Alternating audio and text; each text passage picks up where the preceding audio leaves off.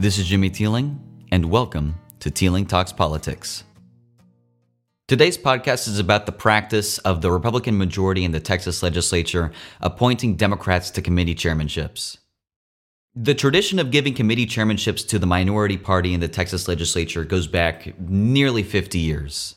The state Republican Executive Committee explains it very succinctly, saying that positive debate and discourse was possible between the two parties years ago. However, as conservatives remain steadfast in their beliefs and strong in their values, the Democrat Party has just moved further and further left and become more and more radical. And the civility between the two parties has degraded to nearly a point of no return. We're no longer talking about a Democrat Party with whom we have simple disagreements on policy. We are conceding power to lawmakers who view conservatives as their enemies and view Republicans as enemies of the state and the government.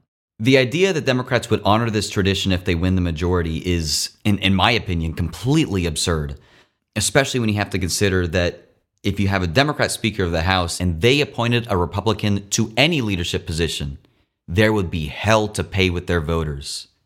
It's just completely unreasonable to expect the Democrats to uphold this tradition, especially in this political climate. It has become increasingly clear that action needs to be taken against these Democrats in chairmanship positions, especially considering the disappointing sessions in 2017 and 2019 that caused many grassroots activists to reconsider this practice entirely.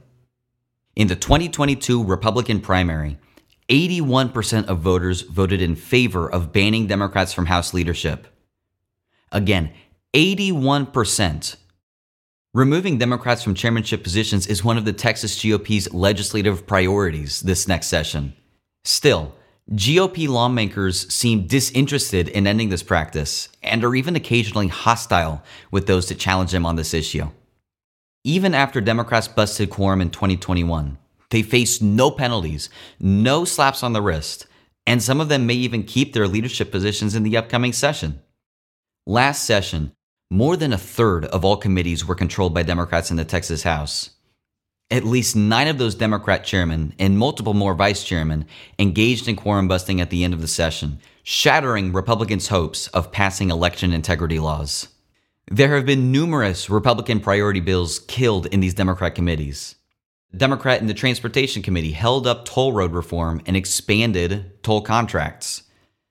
In the Business and Industry Committee, the Democrat chairman supports increases to minimum wage and proposed other stifling regulations on businesses during the COVID 19 pandemic.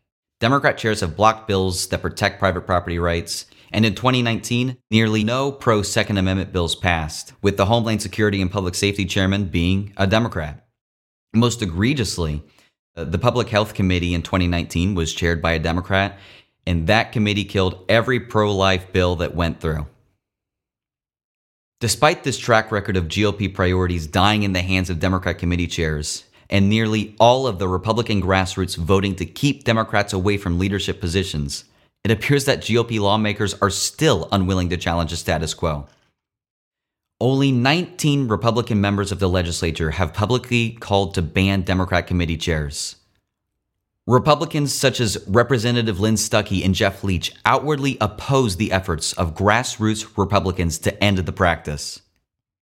Jeff Leach nominated Speaker Dade Phelan to a second term as Speaker of the House, almost guaranteeing that Democrats will keep their grip on leadership positions. Representative Leach has stated that Speaker Phelan is the most conservative speaker in Texas history, and that for the past several sessions we've had the most conservative bills passed, and that anyone who disagrees with him, such as myself and the Texas Republican Party, are disingenuous and misleading liars. Representative Leach has, understandably, drawn criticism from many in the GOP for his actions, and has found companionship with the Democrat organizations that have come to his support, such as the Collin County Democrat Party. Representative Lynn Stucky has told voters that there are some good Democrats who he would rather see in chairmanship positions than Republicans. One of these so called good Democrats he refers to is Tracy King, the chairman of the Natural Resources Committee.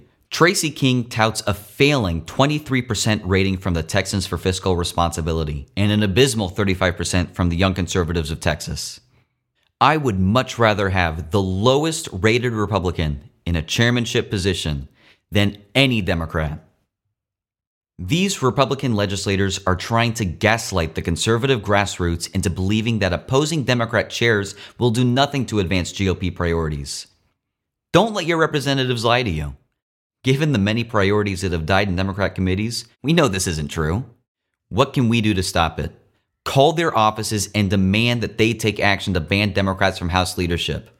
Hold them accountable for passing conservative priorities in the next legislative session.